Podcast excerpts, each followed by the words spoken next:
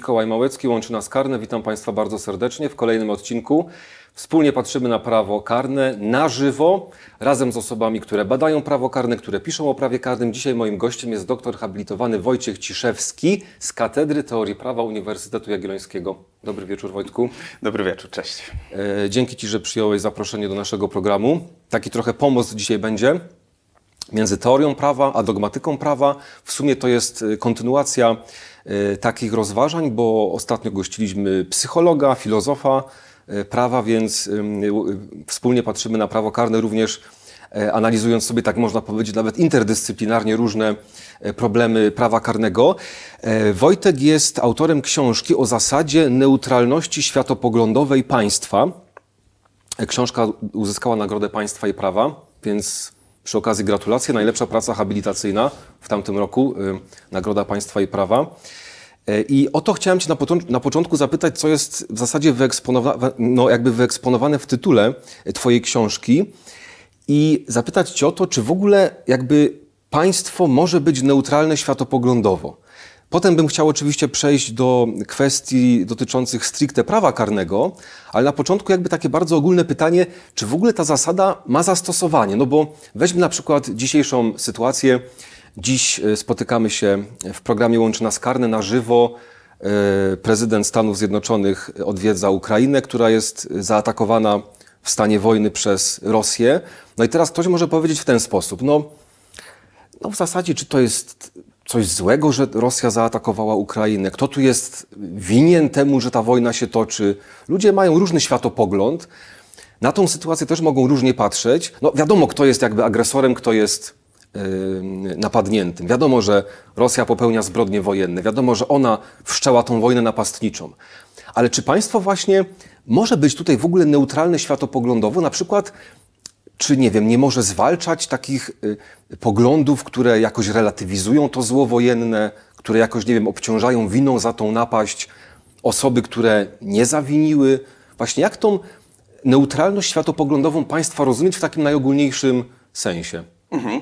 A jasne, to jest kluczowe pytanie tak naprawdę, z którym się borykałem w tej książce, a szczerze mówiąc to nawet dużo wcześniej niż zacząłem pracę nad tą książką. Też mnie to zawsze frapowało, na czym miałoby polegać to, że państwo jest neutralne światopoglądowo. I oczywiście państwo, konkluzja, do której dochodzę w tej książce jest taka z grubsza, że państwo może być neutralne światopoglądowo przy pewnym określonym rozumieniu neutralności. Ale żeby zdać sobie z tego sprawę, to warto, wydaje mi się, uświadomić sobie, co jest alternatywą dla bycia neutralnym światopoglądowo. I najczęściej w tym kontekście przytacza się, czy określa się ten pogląd mianem perfekcjonizmu politycznego. Tak? Znaczy, współczesny perfekcjonizm polityczny to jest taki pogląd, którego centralna teza głosi, że władze publiczne, wykonując swoje kompetencje, mogą rozważać to, co jest słusznym światopoglądem, to, co jest ważne w życiu osoby, w gruncie rzeczy na czym polega szczęśliwe życie, i działać politycznie w oparciu o to przekonanie. Tak? Czyli są tu w gruncie rzeczy jest taka teza dotycząca kompetencji i na tym poziomie ujmowany perfekcjonizm jest dosyć wąską koncepcją, pod którą mogą podpadać różne szczegółowe wersje perfekcjonizmu. Tak? Możemy mieć... Sprecyzuj nam trochę rozumienie tej koncepcji, bo masz na myśli coś takiego, że politycy, osoby tworzące prawo, osoby, które odpowiadają za funkcjonowanie państwa, one mają spełniać ten postulat perfekcjonizmu, że one są wszechwiedzące, wiedzą, czego obywatelom trzeba i wcielają to perfekcyjnie w życie. Tak, czy to znaczy, czy to tak dosłownie można rozumieć? W kontekście sporu światopoglądowego, sporu o to, na czym polega dobre życie, bo w tej dyskusji jest to zamiennie, te kwestie są ujmowane, oni opowiadają się za określonym światopoglądem, za określoną koncepcją dobrego życia. I wprowadzają regulacje ze względu na tę koncepcję, czy takie, które umożliwią realizację tej koncepcji. I to oczywiście może mieć wymiar, najczęściej się dyskutuje o neutralności światopoglądowej w kontekście w kontekście sporu z perfekcjonizmem o charakterze religijnym. To znaczy w państwie wyznaniowym władze publiczne realizują światopogląd, który uważają z jakichś powodów za słuszny, z jakichś powodów za prawdziwy i wcielają poprzez działania polityczne i prawne w życie ten światopogląd, ale perfekcjonizm może mieć też inny charakter. Tak? Perfekcjonizm może mieć charakter, nie wiem, narodowy. Powiedzmy, tak? Jeżeli się kształtuje pewną wizję dobrego życia, która polega na tym, że jest się patriotą oddanym ojczyźnie i tylko wtedy osiąga się pełnię człowieczeństwa, to jest rodzaj perfekcjonizmu. Perfekcjonizm może być nawet liberalny. To znaczy, jeżeli kształtuje się pewien rodzaj dobrego życia polegający na tym, że krytyczny namysł, autonomiczne podejmowanie decyzji jest w każdych okolicznościach słusznym sposobem postępowania, zbliża nas do szczęścia, to też takie państwo miałoby charakter perfekcjonistyczny. I teraz, neutralność światopoglądowa w największym uproszczeniu polega na tym, że zaprzecza tezie perfekcjonizmu. Jeżeli perfekcjonizm mówi, że władze publiczne mają prawo rozstrzygać, analizować i rozstrzygać, na czym polega dobre życie, to neutralność światopoglądowa mówi o tym, że nie mają takiego prawa.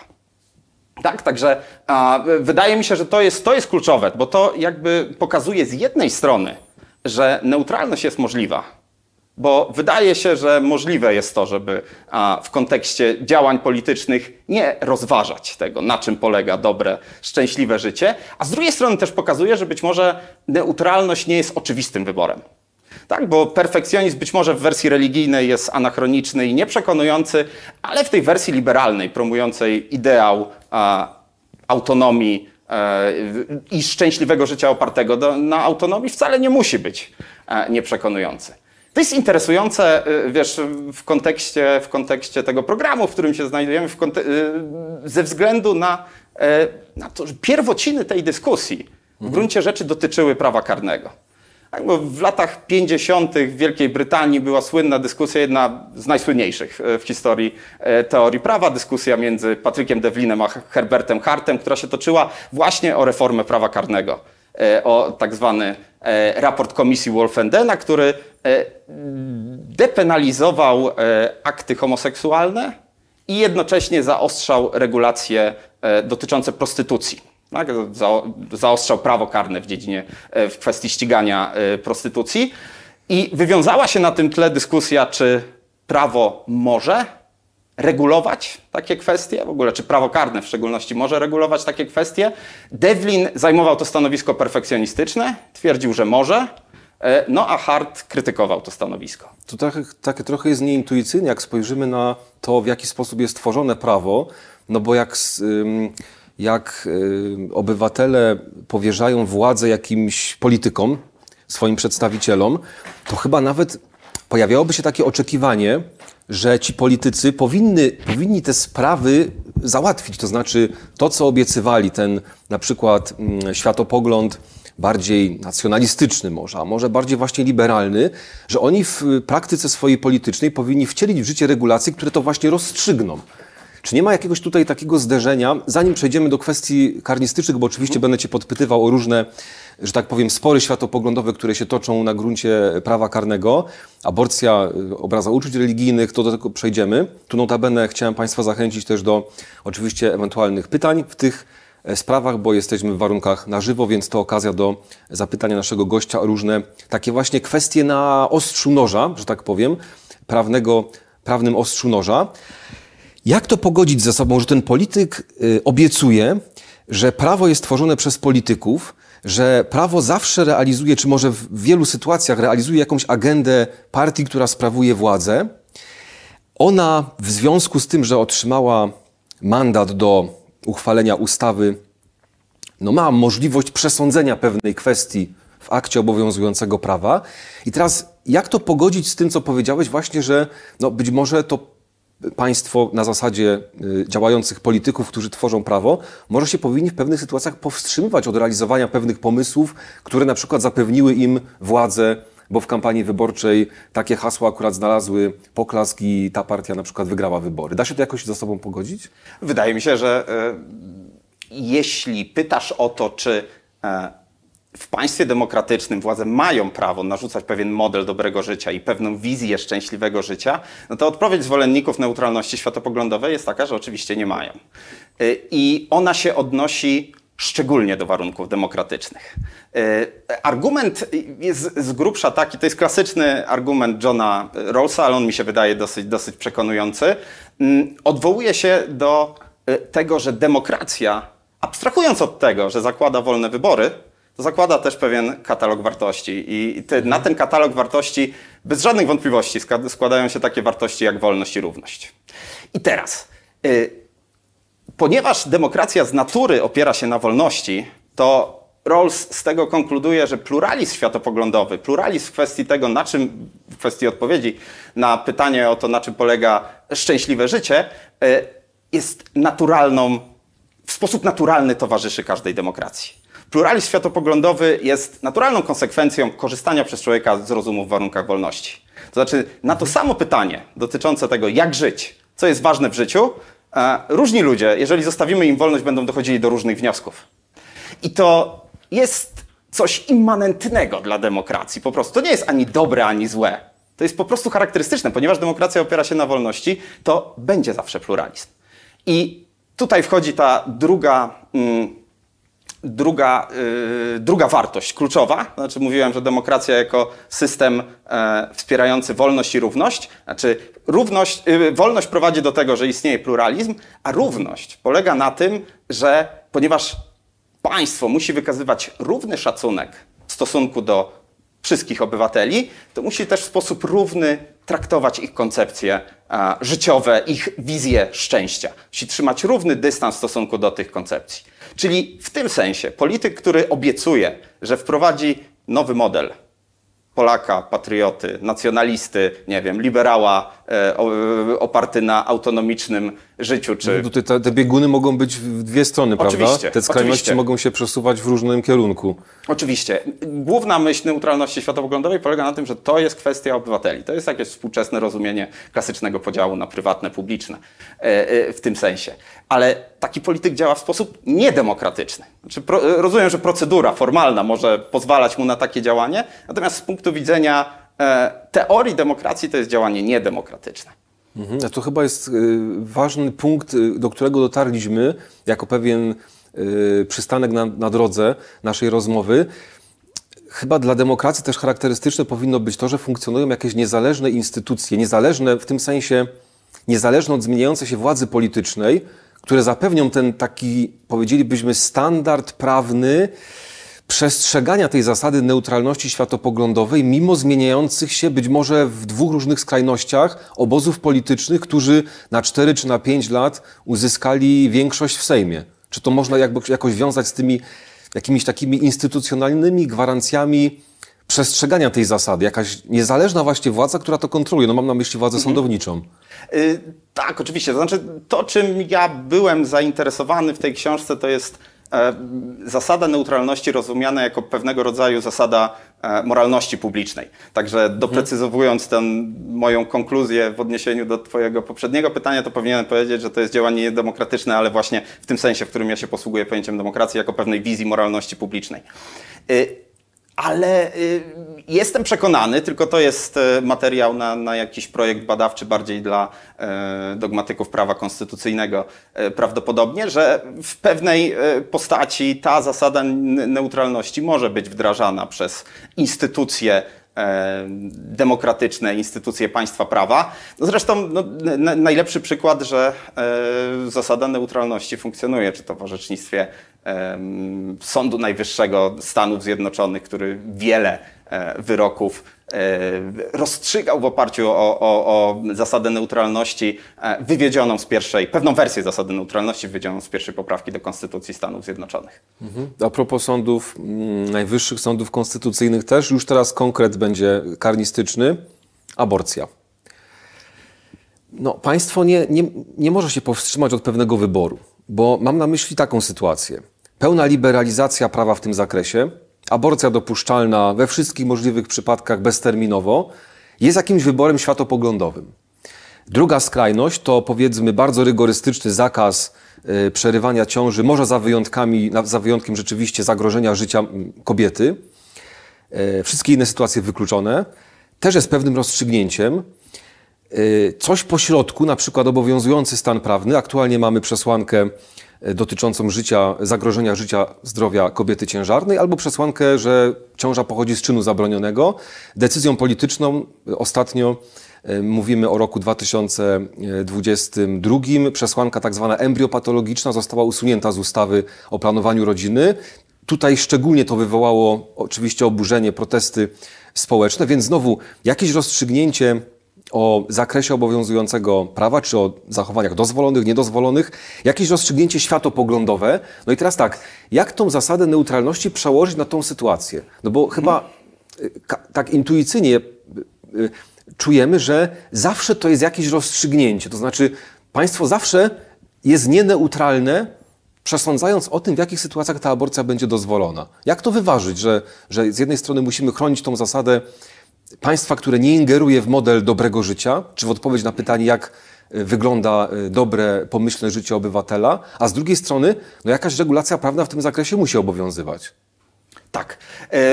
Każdy ci powie, że oczywiście doszło do naruszenia zasady neutralności, bo jest pełna legalność aborcji. Doszło do naruszenia zasady neutralności, bo jest pełny zakaz aborcji. Jasne. Doszło do naruszenia zasady neutralności, bo usunęliśmy embryopatologiczną przesłankę i tak dalej, i tak dalej. No, odpowiedź na to pytanie oczywiście opiera się na tym, w jaki sposób należy rozumieć samą neutralność.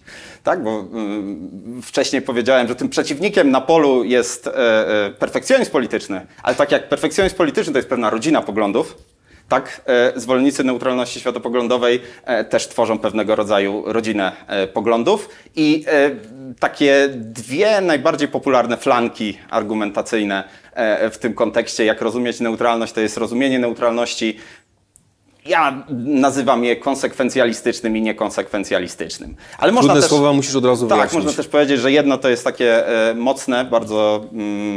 No, tak, silne rozumienie neutralności, drugie jest znacznie słabsze. Zaraz wyjaśnię, mam nadzieję, uda mi się sensownie przekazać, o co chodzi. To pierwsze rozumienie, to silne rozumienie neutralności zakłada, że neutralność dotyczy pewnego rodzaju efektów, to znaczy... Konsekwencji. Tak, konsekwencji działań politycznych. Od nazwy, słowa. Tak, dokładnie. Czyli, że żadne działanie polityczne czy prawne nie powinno ingerować w światopoglądy, koncepcje dobrego życia, które realizują obywatele. I to jest strasznie wymagające, tak jak mówiłem, silne rozumienie neutralności, trudne do zrealizowania. Niektórzy teoretycy libertariańscy opierają się na takim rozumieniu i mówią, że no, jeżeli rzeczywiście mamy potraktować serio wymóg neutralności światopoglądowej, no to państwo musi jak najbardziej się wycofać ze sfery społecznej. Tak? To znaczy w możliwie największym stopniu nie ingerować w życie obywateli. I postulują no, skrajne rozwiązania do tego stopnia, żeby na przykład pewnym problemem zauważają, są teoretycy, którzy zauważają, że w tym kontekście dużym problemem jest edukacja, która powoduje, prawda, jakieś, jest momentem, w którym ludzie kształtują światopogląd, niewątpliwie państwo ma na to jakiś wpływ, abstrahując od tego, czy intencjonalny, czy nie. No i konkluzja ich jest taka, że no, żeby rzeczywiście neutralne państwo powinno wyjść również z tego biznesu, zająć się tylko i wyłącznie ochroną bezpieczeństwa. Czyli w przykładzie aborcji to by było po prostu nieingerowanie w ogóle w tą sferę życia. Nie ma przepisu jakby zakazującego. Z tego co punktu nie jest widzenia zakazane, jest dozwolone. Tak, tylko mało, jest coraz mniej teoretyków neutralności, którzy bronią neutralności w tej wersji. Bo ta wersja neutralności po pierwsze jest szalenie trudna do zrealizowania, tak, żeby państwo się, żeby działania państwa nie wywoływały żadnych skutków w sferze światopoglądowej. Tak, jeszcze te skutki mogą być na różny sposób ujmowane, na przykład w ten sposób, czy się zwiększa liczba wyznawców danego światopoglądu, czy nie, albo czy łatwiej jest realizować dany światopogląd w efekcie działań państwa w stosunku do innych światopoglądów. Więc rozwiązaniem, za którym ja się opowiadam i wielu innych teoretyków, jest to, żeby przejść na pozycję słabszej neutralności. Słabsza neutralność to też tutaj można różne poglądy w tym kontekście wyróżnić, ale takim popularnym rozwiązaniem jest to, żeby powiązać neutralność światopoglądową z racjami. To znaczy wyodrębnić sobie racje działania, które są uprawnione w kontekście politycznym i takie, które są nieuprawnione, które są nieneutralne, no i powiedzieć, że neutralne działanie, neutralne światopoglądowo, spełniające ten wymóg tej zasady, to jest takie, które opiera się na neutralnych racjach, na neutralnych argumentach. Czyli to samo działanie, to jest interesująca konkluzja, że to samo działanie, w zależności od tego, na jakich racjach się opiera, może być albo neutralne, albo nieneutralne. Przykładowo zakaz handlu w niedzielę. Jeżeli dana władza polityczna wprowadza zakaz handlu w niedzielę, dlatego że no, tak nakazuje jej religia, czy dlatego, że no, w niedzielę to trzeba... Porządna rodzina chodzi do kościoła, no cokolwiek. Takie były uzasadnienia, prawda? Podawane oficjalnie właśnie w procesie legislacyjnym. Właśnie, czyli to jest rozwiązanie wtedy nieneutralne światopoglądowo. Natomiast można się zastanawiać, czy na przykład argument mówiący o tym, żeby ograniczyć wyzysk w dziedzinie handlu, tak, żeby umożliwić osobom, które są wyzyskiwane, stworzyć im możliwość realizowania ich koncepcji dobrego życia, bez względu na jej treść. No to jest argument... Dać pracownikowi przynajmniej ten jeden dzień wolny od pracy, żeby pracodawca nie zmuszał go do pracy też w weekendy. Tak, dokładnie. To by było rozwiązanie, które wydaje się na pierwszy rzut oka, że mogłoby spełniać ten warunek neutralności światopoglądowej. Więc wracając do sporu, o który zapytałeś, do tego sporu o aborcję, to jest przeciekawa sprawa, no bo wszystko zależy od tego, na jakich racjach opieramy się, wprowadzając zakaz aborcji. Jeżeli to są racje ściśle religijne, albo no, jeżeli to jest uzasadnienie takie, że aborcja jest grzechem i nie powinna być w żadnych wypadkach realizowana, albo że kobieta, która dokonuje aborcji, niszczy swoje życie. Tak? Coś takiego. No, rzucam po prostu przykłady racji, które z całą pewnością nie spełniają tego wymogu neutralności światopoglądowej. Natomiast możemy dyskutować i w kontekście przesłanki, nawet w kontekście przesłanki embriopatologicznej, pojawiały się argumenty neutralne. W tej dyskusji można się zastanawiać, można prowadzić dyskusję o kryminalizacji aborcji w pewnych przypadkach i dopuszczeniu aborcji w innych w oparciu o neutralne racje, jak najbardziej. To mogę Ci podać przykład argumentu, a Ty może sklasyfikuj go, czy byłby dopuszczalny, czy niedopuszczalny, dobra? A propos tej przesłanki embriopatologicznej, twierdzi się, czy twierdziło się, czy są tacy autorzy, którzy skłonni byliby twierdzić, mamy do czynienia z takim oto paradoksem, że stwierdzamy, że to dziecko, które się rozwija, jest w jakimś stopniu pośledzone czy chore i zamiast mu pomóc, zamiast jakby próbować może wyleczyć to dziecko, zamiast może i rozwijać medycynę dotyczącą właśnie życia płodowego człowieka, też żeby dostarczyć lekarzom materiału, no przepraszam, że tak to nazywam, ale po prostu możliwości zbadania płodu, zdiagnozowania choroby, może rzeczywiście polepszenia standardów wiedzy medycznej w tym zakresie. Zamiast dziecko leczyć, to my przez to, że ono jest chore, zabijamy to dziecko. I dlatego niedopuszczalne jest zaakceptowanie takiej sytuacji. No nie można z powodu tego, że człowiek choruje, czy to, że to dziecko choruje, zabijać go. Wręcz przeciwnie. Trzeba zrobić wszystko, żeby może spróbować wyleczyć to dziecko. Może zrobić wszystko, żeby polepszyć naszą wiedzę o tym etapie życia człowieka.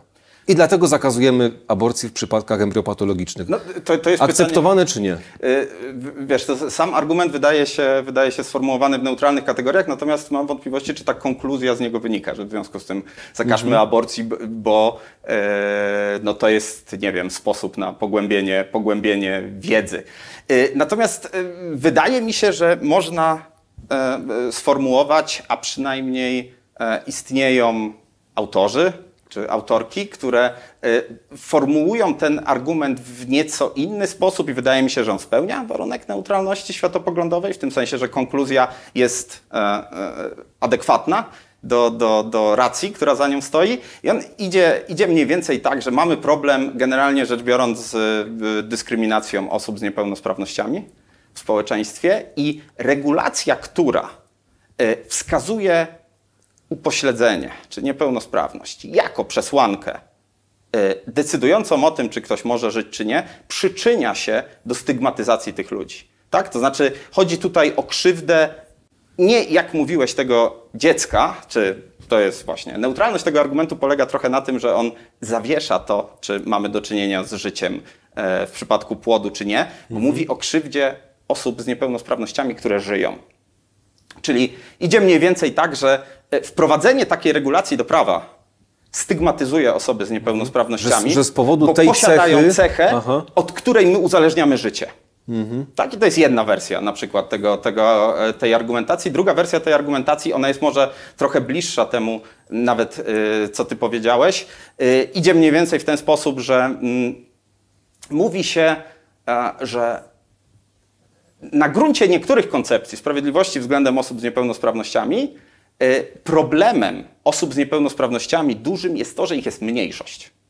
To znaczy łatwo dość sobie wyobrazić sytuację, że gdyby tych osób było więcej, gdyby na przykład politycy musieli się liczyć z ich zdaniem, no to prawdopodobnie mielibyśmy zupełnie inaczej ukształtowaną rzeczywistość społeczną. Tak? To znaczy gdyby większość osób była głuchych, to prawdopodobnie wszyscy znalibyśmy język migowy. Możemy sobie pozwolić na to, żeby nie znać języka migowego, bo tych osób jest mało. Tak, wszystkie programy telewizyjne prawdopodobnie by miały wymóg, prawda, tłumaczenia programu na język migowy. Współcześnie, brzmi to tak trochę cynicznie, ale jak jego polityka to obchodzi? No bo to się nie przełoży na głosy w kampanii wyborczej. Większość społeczną to po prostu nie obchodzi, bo nie ma realnego wpływu na nasze codzienne funkcjonowanie. No i, a jeśli tak, jeśli w gruncie rzeczy istotą problemu z dyskryminacją wobec niepełnosprawności jest to, że osób pełnosprawnych jest znacznie więcej, statystycznie więcej, no to być może regulacja uniemożliwiająca pojawienie się osób z niepełnosprawnościami w świecie w jakiś sposób przyczynia się do ich dyskryminacji, no bo jeszcze zmniejsza tę liczbę. Prawda? Ja nie chcę przesądzać, że te argumenty są trafne, czy że nie są trafne, ale wydaje się, że to są zupełnie innego rodzaju argumenty niż te, które głoszą, że prawda, coś jest grzechem, świętość życia i tak dalej, i tak dalej. Że to są argumenty, które można zaklasyfikować jako argumenty neutralne i w oparciu o nie można toczyć rzeczową dyskusję. Mamy komentarz pana Alberta. Pozwolisz, że odczytam. Komentarz, pytanie, ale odnieś się może. Spróbuj. W sytuacji, w której aborcja jest dopuszczalna, nikt nie będzie jej narzucać tym, którzy nie chcą jej dokonywać. Wydaje się, że to zabranianie jej jest narzucaniem woli i brakiem neutralności. Jak aborcja jest dopuszczalna, to nikt nie będzie jej narzucać tym, prawda, którzy nie chcą.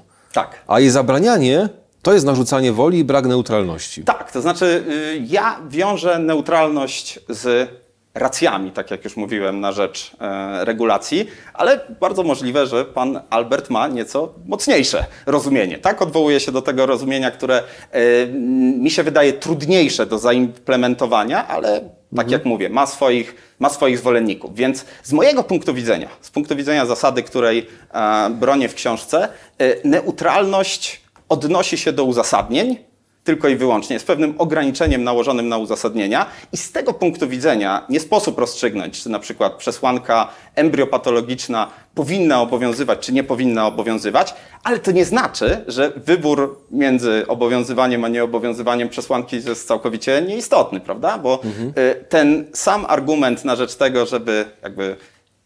I myśl pana Alberta ja bym sformułował w kategoriach wolności, to znaczy argumentu z zasady wolności, odwołującego się do zasady wolności. Prawda? Że wolność by w tym sensie przemawiała na rzecz możliwości decyzji, żeby zostawiała osobom, które chcą możliwość takiego działania, jednocześnie nie ograniczając innych. To od razu mam do ciebie pytanie a propos tych racji. Gdzie jest, że tak powiem, dno poszukiwania tej racji ostatecznej? Czyli inaczej może to sformułuję, jak daleko mamy argumentować, biorąc pod uwagę to, czy dane na przykład uzasadnienie aborcji jest usprawiedliwione, czy nie? No bo podam ci jakby konkretny przykład. Weźmy inny argument, który też będę cię prosił, żebyś go ocenił. Życie dziecka to życie człowieka. Życie jest nienaruszalne, więc aborcja powinna być zakazana. I teraz to stwierdzenie zakłada, że życie dziecka jest jakąś wartością. Ktoś by powiedział, to zakłada również, że to jest dziecko. To być może zakłada również, że życie samo w sobie jakby człowieka jest bardziej chronione od życia innych organizmów. No i teraz tak, mamy trzy dalsze tezy, które wymagają jakiegoś uzasadnienia. Czy życie samo w sobie jest warte ochrony? Czy to jest dziecko, czy to może nie jest dziecko? Czy to chronimy jako dobro prawne tak samo jak życie ludzi urodzonych, czy nie? Jak sobie przejdziemy na ten poziom, to znowu mogą się pojawić jakieś pytania o jakieś uzasadnienia dla tych racji, które podaliśmy. W sensie takim, jakbyś do tego podszedł, to znaczy jak ostatecznie ocenić, czy ten argument jest do obrony, czy jest dopuszczalny w tym twoim rozumieniu, biorąc pod uwagę to, że zawsze można poszukiwać jeszcze dalszego sporu, biorąc pod uwagę te założenia, które są wysłowione w tym argumencie. Jasne. Tak, no to jest jakby kluczowe pytanie na gruncie tej koncepcji neutralności światopoglądowej, którą ja staram się bronić, co to jest ten neutralny argument. I generalnie rzecz ujmując, przyjmuje się, że są dwie główne metody wyodrębniania tych neutralnych argumentów. One być może, żadna z nich nie jest doskonała, ale mam wrażenie, że są do pewnego stopnia obiecujące i dyskusja się toczy odnośnie do ich przyszłego rozwoju. Więc jedna metoda... Odpowiem tylko pani Annie, tak, za chwilę będzie następny przykład. Kontynuuj, Wojtku. Jedna możliwość, jedna koncepcja wyodrębnienia neutralnych racji to jest koncepcja epistemiczna, to znaczy odnosząca się do takich modelowych, normalnych zdolności poznawczych. Tak, przyjmujemy, że nie wiem, doświadczenie, nauka i tak dalej, wrażenia zmysłowe, to wszystko są dostępne dla wszystkich zdolności poznawcze, no a na przykład już jakiegoś rodzaju, nie wiem, olśnienie, czy emocje, czy przeżycie religijne nie jest każdemu normalnie dostępne. Prawda? I na tej podstawie próbujemy wyodrębnić te racje, które mają charakter neutralny od tych, które nie mają charakteru neutralnego. To jest jedna możliwość. Druga możliwość jest taka, nie przez kryterium jakby dostępności poznawczej, tylko przez kryterium akceptowalności. Czyli tworzymy taki obraz w pewnym sensie idealnej demokracji, tak, idealnej demokracji, w której eksperyment myślowy po prostu, czyli takiego systemu, w którym żyją ci wolni i równi obywatele, którzy zgadzają się co do pewnego katalogu wartości, no bo są oddanymi demokracji obywatelami, a jednocześnie zgadzają się co do tego, jak już mówiłem wcześniej, że jest między nimi spór światopoglądowy, no bo spór światopoglądowy po prostu idealnej demokracji będzie zawsze towarzyszył. I przeprowadzamy test, czy dany argument byłby zaakceptowany przez tych obywateli idealnej demokracji działających jako wolne i równe podmioty, czy on raczej zostałby przez nich uznany jako ten element sporu światopoglądowego. Kojarzy mi się trochę z modelowym dobrym obywatelem, którym też się posługujemy czasami w prawie karnym. Ma jakąś podstawową wiedzę o świecie, jakieś intuicje, które sprawiają, że nie jest przewrażliwiony, jakieś intuicje aksjologiczne też, jakieś, powiedzmy takie oprzyrządowanie aksjologiczne też jest wyposażony, które akceptujemy. Tak, no idealizacja jest, prawda, jakimś taką metodą namysłu, refleksją, którą posługują się różne nauki, więc myślę, że to skojarzenie jest jak najbardziej trafne. Pani Anna prosiła o inny przykład. I chciałem cię zapytać właśnie o to samo, tylko na gruncie regulacji dotyczących ochrony uczuć religijnych. Zresztą polecam państwu książkę naszego dzisiejszego gościa, Zasada neutralności światopoglądowej państwa. Na początku wyjaśniasz te wszystkie pojęcia, bo to rzeczywiście jest tak, że praca ma charakter, no nie ukrywajmy, teoretyczno-prawny, więc na początek bardzo skrupulatne wyjaśnienia pojęć, o których tutaj dzisiaj mówimy, ale potem na przykład rozważasz chyba również tą kwestię na gruncie tego przykładu z poglądami religijnymi, czy światopoglądem religijnym, jak to ewentualnie może zadziałać. Właśnie o te uczucia religijne cię chciałem zapytać. Czy prawo karne może chronić uczucia religijne? Znów, znaczy z punktu widzenia tej zasady, której ja bronię w tej książce, wszystko zależy od tego, w jaki sposób to jest uzasadnione. Bo to chyba taki najbardziej by był ewidentny przykład uprzywilejowania pewnej grupy obywateli. Tak, to znaczy... Jeżeli możemy, wydaje mi się, tak samo jak w tym przypadku z aborcją, możemy się pokusić o wskazanie jakichś argumentów, które byłyby niedopuszczalne z punktu widzenia tej zasady, no, czyli na przykład, nie wiem, większa wartość jakichś światopoglądów, prawda? Albo promowanie wizji moralności publicznej, w której nie ma miejsca na obrażanie religii, wydaje się dosyć kontrowersyjnym i nie dającym się obronić na gruncie tego schematu sposobem myślenia. Natomiast teoretycznie, ja nie wiem, czy to jest dobry argument, bo prawdę mówiąc akurat tym przypadkiem się nie zajmowałem w tej książce, ale możemy spróbować pokusić się o sformułowanie takiego neutralnego argumentu i on by, wydaje mi się, musiał iść mniej więcej w ten sposób, że jest jakaś szczególna krzywda łącząca się z naruszaniem, z godzeniem w czyjeś uczucia religijne. Prawda? To by było, jeśli ten argument dawałby się obronić, to znaczy jeśli odpowiednie badania empiryczne wskazywałyby na to, że jest rzeczywiście taka krzywda, że ludzie, którzy mają jakoś silnie rozwinięty zmysł i silnie rozwinięty stosunek do swojego światopoglądu, jak osoby religijne mogą odczuwać większą krzywdę z ataków na ich światopogląd, no to być może to by była racja, która legitymowałaby tego rodzaju instytucję prawną. Natomiast można, po pierwsze, to jest, przepraszam, że trochę nieskładnie się wypowiadam, ale po pierwsze to jest właśnie kwestia empirycznego pytania o to, czy tak rzeczywiście jest. A po drugie, mam duże wątpliwości, czy to by działało w ten sposób, że rzeczywiście tylko i wyłącznie uczucia religijne rozumiane jako uczucia wyznawców tradycyjnych religii dałoby się obronić. To znaczy, myślę, że neutralna interpretacja tego przepisu, czy ustanowienie tego przepisu w wersji, który byłby zgodny z zasadą neutralności światopoglądowej, to by było jakieś takie rozumienie, które zakładałoby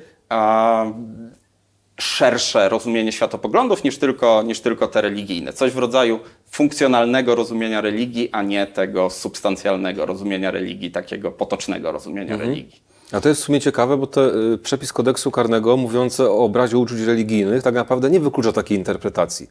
Bo on nie brzmi, że kto obraża uczucia religijne w rozumieniu prawda, ustawy o związkach wyznaniowych, tylko jest bardzo ogólnie napisany, kto obraża uczucia religijne innych osób. Tak. Chociaż tam jest doprecyzowanie, znieważając przedmiot czci religijnej, ale to znowu jest ogólne określenie, albo miejsce przeznaczone do publicznego wykonywania kultu, też dość ogólny opis. Więc w sumie takie funkcjonalne, powiedzielibyśmy, w związku z zasadą neutralności światopoglądowej państwa rozumienie uczuć religijnych umożliwiałoby w zasadzie taką wykładnię tego przepisu, która by właśnie jakby mniej skupiała się na słowie czy na zjawisku religijności, a bardziej na właśnie na przykład dobru prawnym, które stoi za potrzebą ochrony tej sytuacji. Jakaś szczególna uczuciowość związana z pewną sferą postrzegania rzeczywistości. Szczególnego rodzaju stosunek do twojego światopoglądu, prawda? Byłby z tego punktu widzenia tym dobrem. Wydaje mi się tak, że ja byłbym skłonny się zgodzić. To znaczy nawet poszedłbym dalej i powiedział, że wykładnia językowa nie byłaby tu problemem. To znaczy religioznawcy rozróżniają religię w sensie substancjalnym i religię w sensie funkcjonalnym. Nie wiem, amerykański Sąd Najwyższy ma szerokie rozumienie religii, prawda? To znaczy już od tych wyroków, w których uznał, że postawa pacyfistyczna rekruta, który powoływał się na to, żeby nie pójść do wojska, nie być wysłanym na front, to jest religia, prawda? Pewnego rodzaju. To znaczy jest podobna pod istotnymi względami do światopoglądów religijnych. Tak? Pod tym istotnym względem, że też rodzi pewnego rodzaju kategoryczne zobowiązania, pod tym względem, że też ma centralne znaczenie z punktu widzenia życia danej osoby i ergo też zasługuje na taką ochronę. A jakbyś taki argument za ochroną uczuć religijnych i za penalizacją obrazu uczuć religijnych ocenił z perspektywy zasady neutralności? Uczucia religijne są specyficzną odmianą dóbr osobistych. To znaczy, to jest de facto atak na mnie jako na osobę. Jest to pewna intymna, nawet bym powiedział, taka bardzo osobista sfera życia. Coś, co można by wiązać też z jakimś takim głębokim przekonaniem o tym, jak wygląda rzeczywistość. Trochę, przepraszam za porównanie, ale o gustach się nie dyskutuje. To trochę tak, jakbyś mnie obrażał ze względu na mój ubiór, na kolor włosów, na to, czy jadam na śniadanie to, czy coś innego. Po prostu jest to tak głęboko związane z funkcjonowaniem osoby jako osoby po prostu, że w zasadzie jest to jakaś odmiana uczuć na temat samego siebie, coś, co byśmy mogli porównać do zniesławienia czy do znieważenia. Karzemy za znieważenie i chyba jest to dość niekontrowersyjne, że karzemy ludzi za znieważenie innej osoby, no to trochę tak, jakbyśmy kogoś znieważali.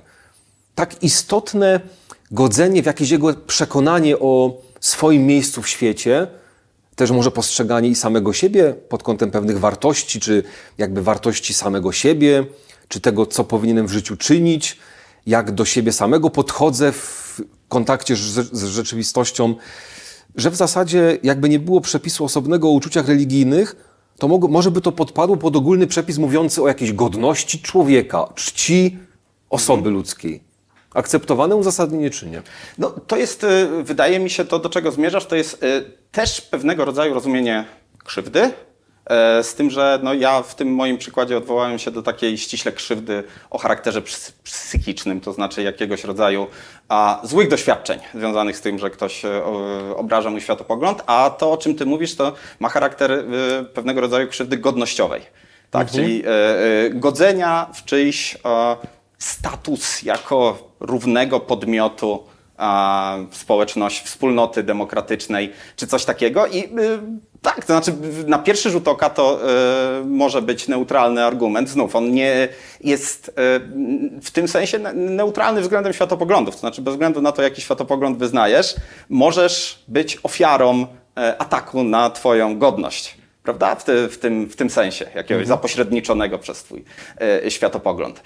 Natomiast no, oczywiście to nam nie rozstrzyga tego, czy to jest argument przekonujący, to po pierwsze, a po drugie, czy on daje radę, wytrzymuje w zestawieniu z jakimiś innymi argumentami, no takimi na przykład, że do pewnego stopnia dyskurs publiczny musi się toczyć, musi być możliwość, w sferze społecznej musi być możliwość kwestionowania światopoglądów, bo oczywiście neutralność światopoglądowa zakłada, że to państwo powinno się powstrzymać od tego, żeby ingerować w spór światopoglądowy czy w sytuację, w jakiej znajdują się obywatele, ale nie ma porównywalnej zasady, która by zakazywała obywatelom przekonywać się nawzajem do tego, że jeden światopogląd jest lepszy od drugiego. Więc pytanie, czy przyjęcie tak szeroko rozumianej obrazy uczuć religijnych nie godziłoby w tę wartość. To jeszcze jeden przykład. Tym razem już będzie nawet i słowo światopogląd się pojawiało. Niedawna nowelizacja ustawy Prawo o szkolnictwie wyższym wprowadziła taki przepis, że za wyrażanie przekonań światopoglądowych, filozoficznych nie ściga się nauczycieli akademickich. Pozornie coś jest na rzeczy, to znaczy twórca przepisu chciał właśnie ochronić światopogląd, te właśnie przekonania najgłębsze człowieka. Chciał zapewnić tą neutralność światopoglądową. Tak można by powiedzieć, patrząc na ten przepis. No, nie karzemy nauczyciela akademickiego, jeżeli wyraża właśnie te najgłębsze przekonania filozoficzne, światopoglądowe. Pytanie, czy rzeczywiście to o to chodzi? Czy to nie jest tak, że pod pozorem ochrony jakiejś, zapewnienia jakiejś równości światopoglądów, powiedzmy w dyskursie akademickim, nie godzimy w inne wartości? Ja może zrobię trochę większy rozbieg, żeby odpowiedzieć na to pytanie, bo nie poruszyliśmy tego wątku, on mi się wydaje w kontekście akurat tego, o co pytasz, istotny. To znaczy... Przepraszam, dopowiem tylko jeszcze. Uzasadnienia były takie. No nie może być tak, że uczelnia właśnie się ideologizuje.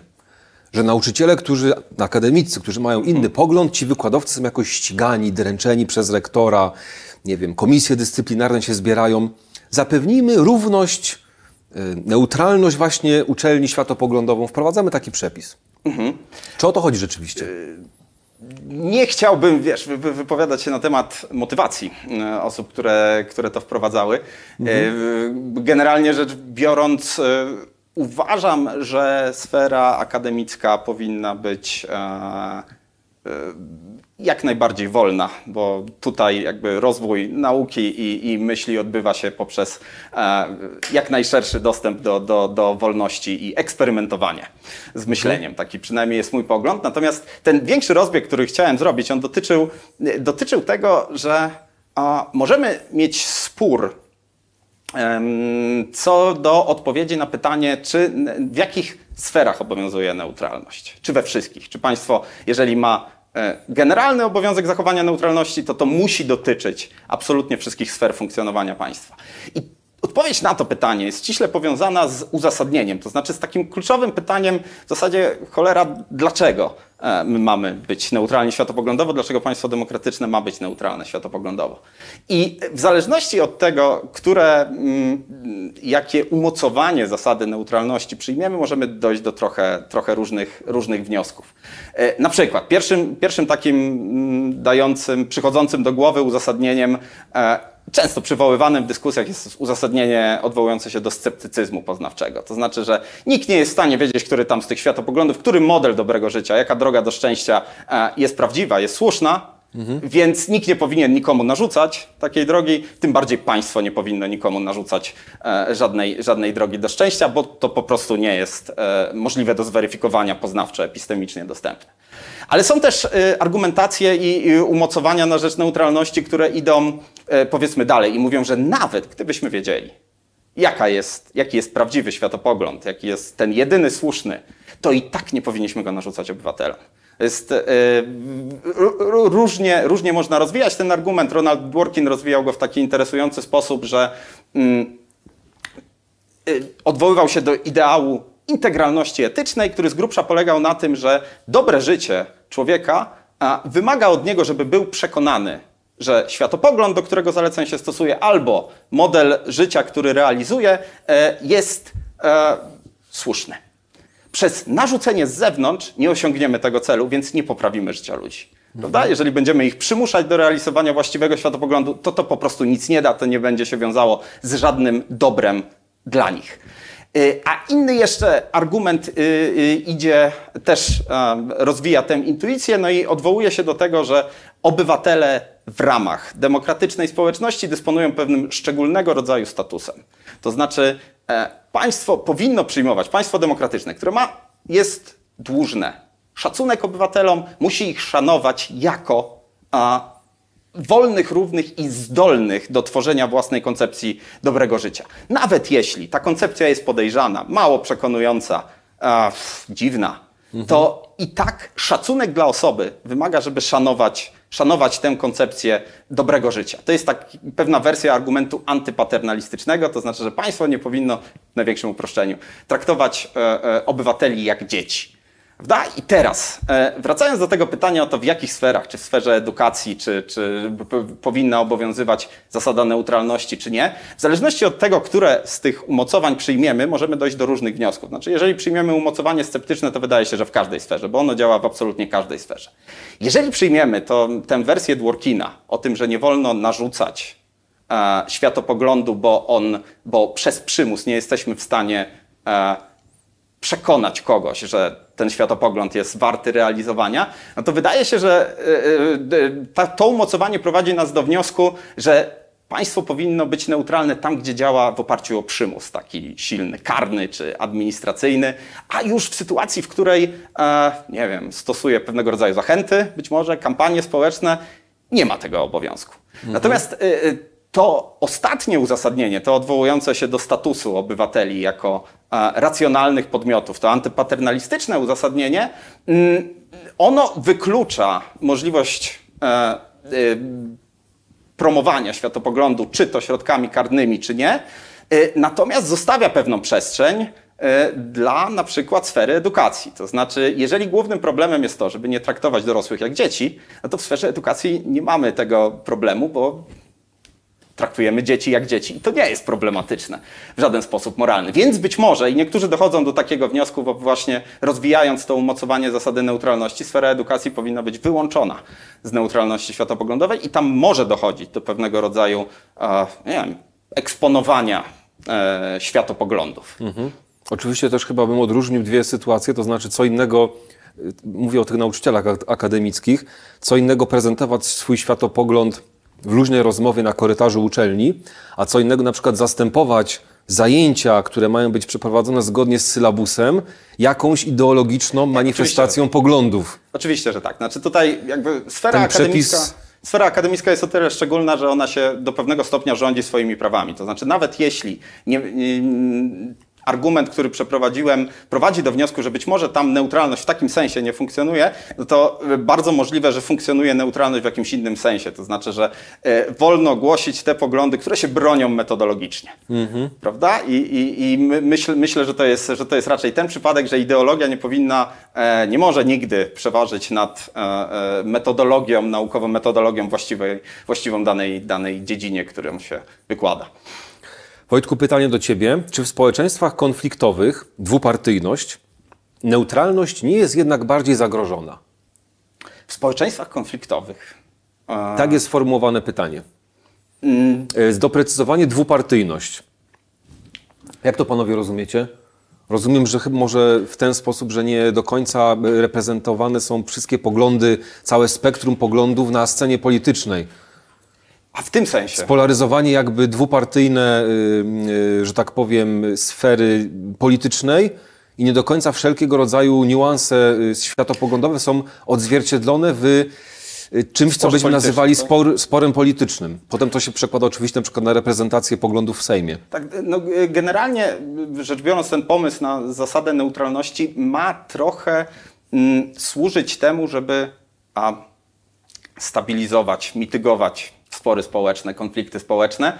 W jaki sposób? To znaczy, jeżeli państwo będzie rzeczywiście neutralne i nie będzie opowiadać się po stronie żadnego ze światopoglądów, no to żaden światopogląd nie ma, przynajmniej w założeniu, nie będzie miał dobrego powodu, żeby kwestionować legitymację tego państwa. I w tym sensie to był taki słynny pomysł Johna Rawlsa na tak zwany overlapping consensus.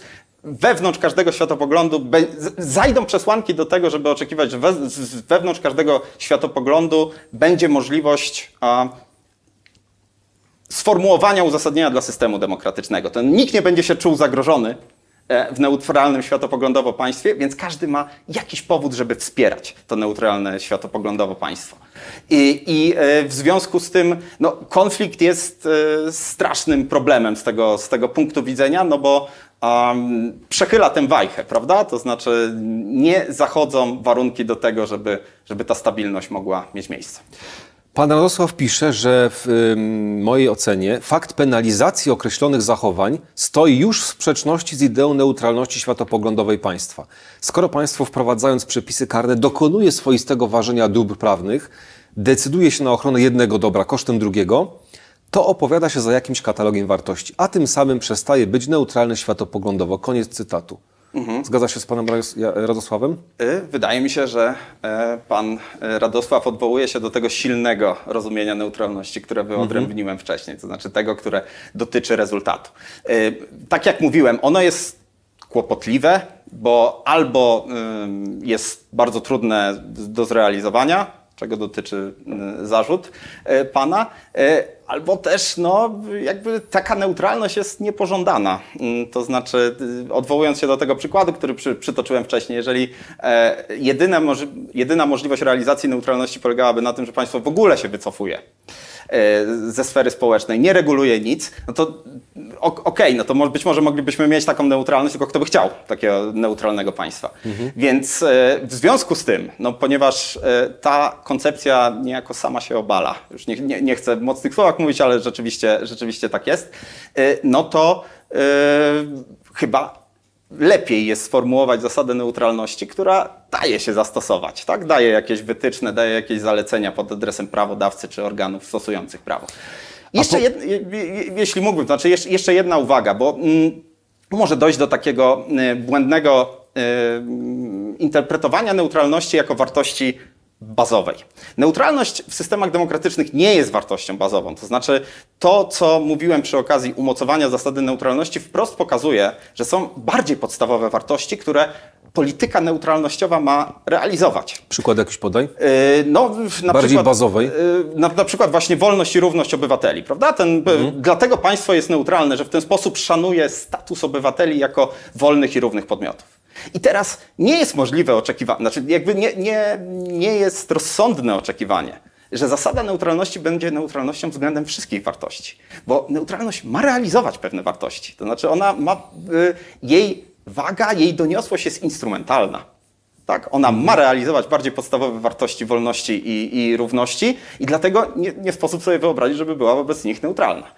To może właśnie kontynuując ten wątek na koniec naszej rozmowy, czy argumentowanie poprzez odwoływanie się do zasady neutralności światopoglądowej w prawie karnym widziałbyś pole do zastosowania takiego zabiegu, na przykład w ramach proponowania jakichś nowych zmian legislacyjnych albo na przykład w ramach interpretowania już obowiązujących przepisów pod kątem tego, czy ten przepis jest szerszy, czy węższy. Po prostu chodzi mi o to, jak w praktyce wdrażać tą zasadę neutralności już na gruncie prawa karnego, gdy na przykład mamy się zmierzyć z potrzebą spenalizowania jakiegoś zachowania, albo w ogóle mamy ocenić jakiś projekt zmian w kodeksie karnym, albo mamy do wyłożenia przepis, który ma jakieś znamiona nieostre, które wymagają odwoływania się do jakichś właśnie wartości, może założeń pewnych aksjologicznych. Jak to może zadziałać w praktyce? No, wydaje mi się, że jakby to jest jeszcze research i wątek badań, który prawdopodobnie stanowiłby jakąś kontynuację tego, czym tutaj się zajmowałem, bo tak jak mówiłem, rozumiem neutralność bardziej jako zasadę moralności publicznej niż zasadę prawną. Natomiast widzę absolutnie taką przestrzeń. To znaczy po pierwsze na poziomie tworzenia prawa, prawda? To znaczy czego dotyczyła większa część naszej rozmowy, to oceny argumentów czy uzasadnień stojących za daną regulacją i determinujących to, czy to jest regulacja neutralna światopoglądowo, czy nie. Zasada neutralności pozwala nam odsiać te argumenty, które są legitymowane od tych, które nie są legitymowane w neutralnym światopoglądowo państwie. No a dwa, to też na poziomie stosowania prawa. Jak najbardziej myślę, że wykładnia funkcjonalna, wykładnia celowościowa też mogłaby odsiewać pewne interpretacje, które szłyby w kierunku nieneutralnym. To, co zrobiliśmy przy okazji, prawda, przestępstwa obrazy uczuć religijnych. Myślę, że interpretacja tego czynu z perspektywy zasady neutralności mogłaby prowadzić do innych wniosków niż niezastosowanie tej zasady. Sprzeczność z konstytucją na przykład można by stwierdzić? Tak się zastanawiam teraz, na szybko myślę oczywiście. Interpretacji czy tego? Mamy przepis jakiś i czy dałoby się powiedzieć, że w pewnych sytuacjach przez to, że narusza właśnie zasadę neutralności światopoglądowej państwa, nie można go interpretować tak szeroko, albo w ogóle jest przepisem niekonstytucyjnym. Przyszedł mi do głowy na przykład niedawny projekt zmiany w kodeksie karnym, który mówi, że jeżeli ktoś popełnia czyn zabroniony chroniąc dogmaty swojej wiary, to nie popełnia przestępstwa. Tak oczywiście w skrócie teraz streszczam go. Nawet tam jest słowo dogmaty użyte w tym przepisie. I teraz czy można by powiedzieć, to jest tak już drastyczne wkroczenie w zasadę neutralności światopoglądowej państwa, że możemy to uznać za sprzeczne z zasadą, trzeba by jakiś wzorzec konstytucyjny znaleźć. No weźmy preambułę. Rzeczpospolita Polska jest państwem, które urzeczywistnia wartości niezależnie od źródła. Czy to jest źródło konfesyjne, w sensie wywodzimy je z Boga, czy z jakichś innych źródeł. Rzeczpospolita Polska jako demokratyczne państwo wspólne, jako dobro wspólne. Jakiś wzorzec konstytucyjny by się znalazł, ale... Mamy też zasadę neutralności w konstytucji. No właśnie, czy może to tak silnie zadziałać, że powiemy przez tą kwestię przepis jest niekonstytucyjny? Nie wiem dokładnie, jakie uzasadnienie, bo cały czas wracam do tego, że ciężar tej zasady opiera się na uzasadnieniach, więc nie wiem dokładnie, jakie uzasadnienie stało za taką interpretacją, ale no, z całą pewnością znów można...